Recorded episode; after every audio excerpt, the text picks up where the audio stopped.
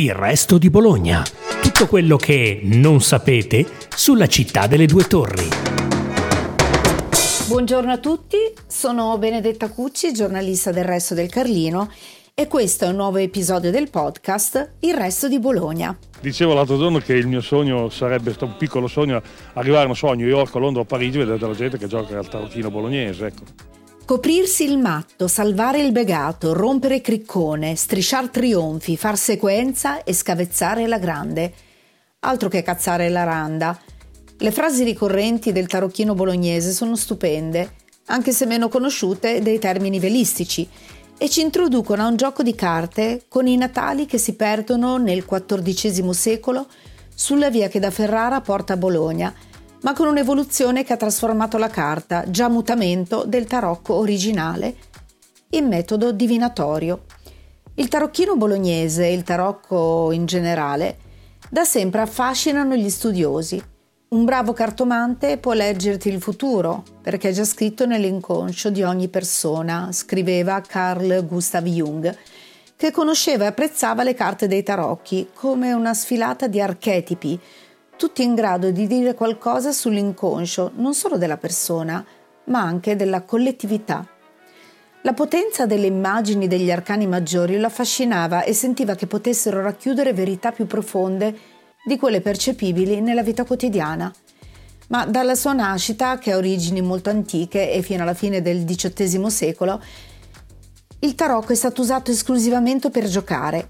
Poi qualcosa è cambiato ed è iniziata l'era dell'acquario, come ci racconterà più avanti Maria Luigia Ingallati, una maestra bolognese d'adozione che si è innamorata del nostro tarocchino quando è arrivata sotto le due torri un po' di decenni fa, e ne ha tratto tutta l'essenza oracolistica possibile, forgiando anche un suo metodo di predizione e il suo mazzo di carte, dipinto a mano e con caratteristiche ancora una volta personalizzate.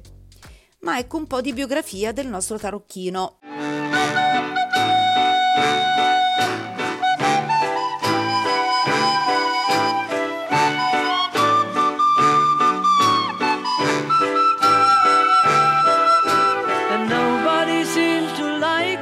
La prima presenza accertata a Bologna del tarocchino risale al millequattrocentocinquantanove, ma è molto probabile che il gioco fosse già diffuso nella città a partire dal millequattrocentotrentacinque e che la sua creazione sia databile anteriormente al millequattrocentoventi.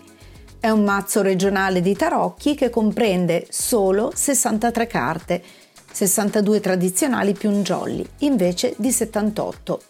Ecco come lo descrive in un servizio televisivo passato su Telesanterno parecchi anni fa Girolamo Zorli, un signore di cui parlerò dopo. Il tarocchino bolognese, così come lo giochiamo adesso, è composto di sessantadue carte, dieci carte di seme tradizionale e ventidue trionfi, che sono la cosiddetta scala grande, che sono conosciuti anche come arcani, ma in realtà sono trionfi. Questo quinto seme fu applicato al normale mazzo di carte da briscola al primi del quattrocento, probabilmente alla corte di Milano, per, eh, come briscola, per dare il taglio, per dare la possibilità di tagliare sugli altri semi. E, mh, l'iconografia di questi trionfi è particolarmente bella, ha ispirato nei secoli decine di pittori, ha ispirato poeti.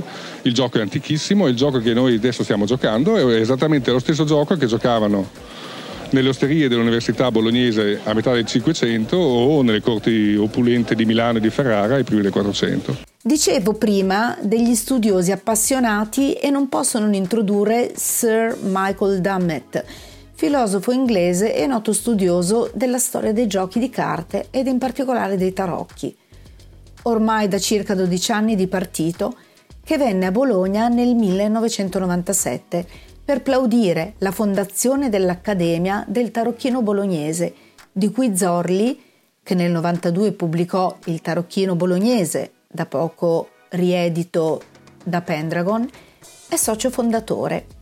L'associazione di volontari preserva il valore culturale del mazzo e il gioco, espressione ludica che ha rischiato l'oblio dopo i furori anni settanta alimentati da Guccini e il suo giro di compari giocatori, ma che recentemente è tornata in auge. grazie anche al lancio nel mondo digitale in collaborazione con l'Università di Oxford.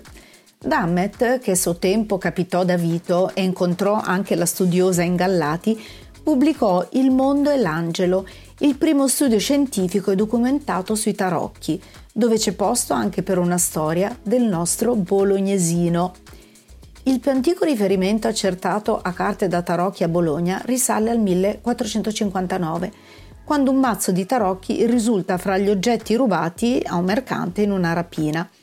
Questa data, di diciassette anni posteriore al primo accenno ai tarocchi a Ferrara, è coerente con l'ipotesi che il gioco si sia diffuso da Ferrara a Bologna nel millequattrocentotrentacinque o poco dopo. Esistono tuttavia due indicazioni estremamente problematiche di una sua presenza molto più antica a Bologna, così scriveva Dummett. E allora, una riguardava San Bernardino da Siena, che nel millequattrocentoventitré predicò a Bologna un sermone di Quaresima contro i giochi. Dopo il sermone la gente portò oggetti da gioco, dadi, tabelle da tavola, reale, carte, in piazza davanti alla chiesa di San Petronio e ne fece un falò. Fra gli oggetti destinati al falò vengono elencati triunfales carticelle, cioè carte da tarocchi. L'altra vuole che il tarocchino bolognese sia stato inventato da un nobiluomo, il principe Francesco Antelminelli Castracani Fibbia, nato nel milletrecentosessanta e morto nel millequattrocentodiciannove, rifugiatosi a Bologna alla corte dei Bentivogli agli inizi del quindicesimo secolo. L'archivio dei Fibbia andò purtroppo distrutto in un rogo avvenuto nella sagrestia della chiesa di San Giovanni Battista dei Celestini, dove la famiglia lo aveva depositato, per cui delle sue gesta non è rimasta alcuna testimonianza certa, se non un celebre ritratto che si trovava all'interno del Palazzo Fibbia in via Galliera quattordici, scomparso anni fa e mai più ritrovato. Nell'opera, dipinta nel corso del Seicento, è raffigurato un uomo in piedi accanto a un tavolo dal cui bordo cadono alcune carte di un mazzo di tarocchi. Anche il nobiluomo tiene in mano delle carte, mostrandole all'osservatore. Nella parte inferiore, quella del dipinto, si legge una lunga iscrizione, nella quale il personaggio viene definito inventore del gioco del tarocchino bolognese. Questo ritratto è stato comunque fotografato, per fortuna, ed è anche divenuto copertina di vari libri. Nonostante l'incertezza sulla loro origine, la storia dei tarocchi a Bologna può essere ripercorsa senza difficoltà dalla fine del quindicesimo secolo ai giorni nostri.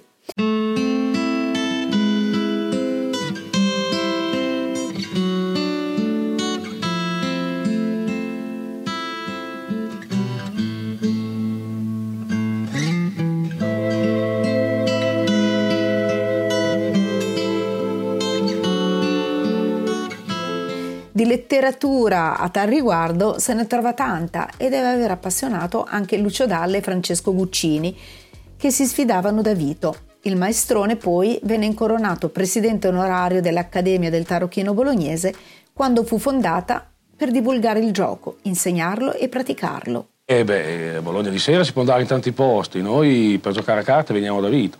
Se vogliamo invece divertirci proprio con le carte, si chiama Tarocchi, questo antichissimo gioco Eh, bolognese. Lo si giocava in tutta Italia, perché ci sono tarocchi siciliani, ci sono tarocchi piemontesi, ci sono le minchiate fiorentine, ci sono i tarocchi veneti, il tarocchino milanese.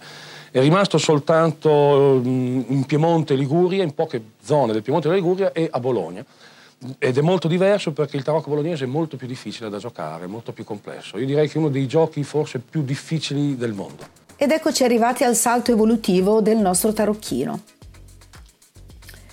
I tarocchi furono grande strumento di oracolismo tra la fine del Settecento e la metà dell'Ottocento. Jean-Baptiste Alliette, meglio noto come Etteilla, fu il primo che divulgò la divinazione con i tarocchi a un vasto pubblico, eravamo attorno al millesettecentottantacinque, e fu perciò storicamente il primo cultista conosciuto che divinò professionalmente coi tarocchi. Questa fine di secolo corrisponde al passaggio storico-culturale dall'illuminismo al romanticismo, dove si mette in evidenza il ripudio della ragione illuministica che analizzava le idee e riconduceva tutto all'esperienza, e dove si afferma che la ragione è incapace di comprendere la realtà profonda dell'uomo, dell'universo e di Dio. Il romanticismo, perciò, è un indirizzo culturale che esalta il sentimento e riscopre la natura come forza onnipotente creatrice di vita, e al contrario del razionalismo illuministico, che disprezzava i miti e le superstizioni, rivaluta il soprannaturale, il fantastico e il visionario. Cerca la magia non negli oggetti, ma nell'attività inconscia dello spirito. In tale contesto di idee si afferma la cartomanzia del tarocco bolognese, che ci racconta Maria Luigia Ingallati, il cui primo libro risale al duemila, Il tarocco bolognese, l'arte della cartomanzia dall'antica tradizione popolare ai giorni nostri. Il tarocchino bolognese diventa proprio divinatorio con l'arrivo di Napoleone Bonaparte a Bologna durante il ventennio che eh, Napoleone oh, occupò Bologna, e siamo nel momento che eh, dall'illuminismo cambiamo al romanticismo, per cui c'è anche un cambiamento di idee, e il romanticismo valuta più il sentimento, il cuore, mentre l'illuminismo il raziocinio più. E Napoleone in Francia c'era già la cartomanzia, esisteva già questa cartomanzia, e Napoleone quindi portò il martigliese a Bologna, e e le, le belle dame eh, bolognesi si unirono con le belle dame eh, francesi e cominciarono a fare le divinazioni col tarocchino, anche perché questo tarocchino che era già, già si vedeva già dal milletrecentosessanta circa, sia per verso Ferrara che a Bologna, e poi ne abbiamo una prova di questo conte via Cagliera, però era, le stampe, addirittura le stampe venivano anche dal Regno di Napoli, infatti anche a Napoli, che io ho fatto dei corsi anche a, a Napoli, si trovano queste stampe, le prime stampe del tarocchino bolognese del regno di un editore di Napoli. Sono stata, quando ho scritto il primo libro nel duemila, Il tarocco bolognese, fui visitata da un appassionato di tarocchi che era un professore dell'Università di Oxford, Sir Michel Dummett, che era anche eh, cioè lui era il presidente dell'Accademia del Tarocchino Bolognese, che si giocava a carte, giocavano a carte, eh, però lui amava tutti i tarocchi e mi, e mi visitò. Poi uscì il Carlino, nel, siamo non so, nel duemilaquattordici, mise anche eh, questo, ce l'ho nel libro, che lui dice che la cartomanzia forse è nata a Bologna e non in Francia. Eh, perché in pratica Napoleone Bonaparte, che portò via tante cose, portò via anche la cartomanzia da Bologna, quindi è molto probabile. Eh, appunto io ho scritto poi il libro, questi libri di scrivo vari, perché vorrei che il tarocchino bolognese nel mondo della cartomanzia fosse filmato e non il marsigliese. Per me eh, dovrebbe essere il primo del mondo, perché con questo tarocchino bolognese, col mio metodo, ma si vede anche, prima è venuta una signora, si vede tutto, anche mh, a livello anche mh, le, le generazioni, la genetica delle persone, quindi la, le malattie, eh, cioè è un tarocco fantastico, eh, che, quindi troviamo tutti gli archetipi di Jung, il conscio collettivo. Maria Luigia Ingallati ha ideato quindi il suo metodo. In cosa consiste? Il mio è un metodo che scrivo nel libro, molto chiaro, nel primo racconto che ha avuto successo in Tarocchi parlano, che li lasci parlare, e poi ha proprio una metodologia sempre sulle antiche tradizioni popolari, che si basa, che c'è le crestette che facevano le antiche cartomanti, poi l'analisi del carattere, che poi lo dicevano in bolognese, cosa intenta, cosa calpesta, quindi ripeto anche con, con questo. In più io poi mh, ho voluto invece dare anche i tempi che loro non davano, loro davano un futuro generale, ti sposerai, succederà questo, avrai dei figli, eccetera. Io invece ho voluto dare anche i tempi, ho voluto fare un'analisi del carattere, un confronto di coppia. In pratica ho molto fatto le combinazioni, essendo io grafologa, nella grafologia sono molto importanti le combinazioni per capirne le, le scritture, la grafia delle persone, il carattere, e quindi mi sono basata anche sullo slancio vitale, che la stessa grafologi dicono che esiste questo slancio vitale, queste lampi vitali dentro di noi, per cui le grafie sono diverse l'una dall'altra, quindi muovendo anche queste carte esiste eh, il movimento, lo slancio vitale, per cui le, le carte formano dei pensieri, dei concetti, quindi...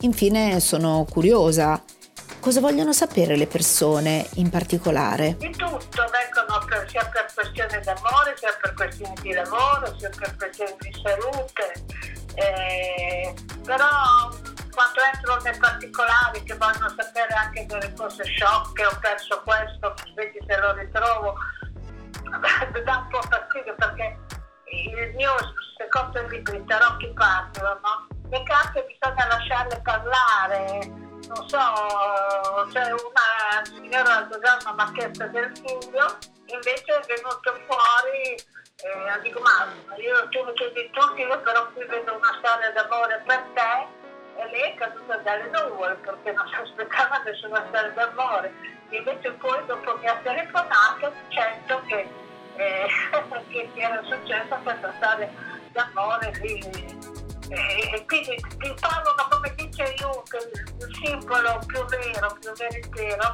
appare all'improvviso, eh, quanto meno te lo aspetti. Grazie per averci ascoltati, seguite ancora Il Resto di Bologna, il podcast del Resto del Carlino.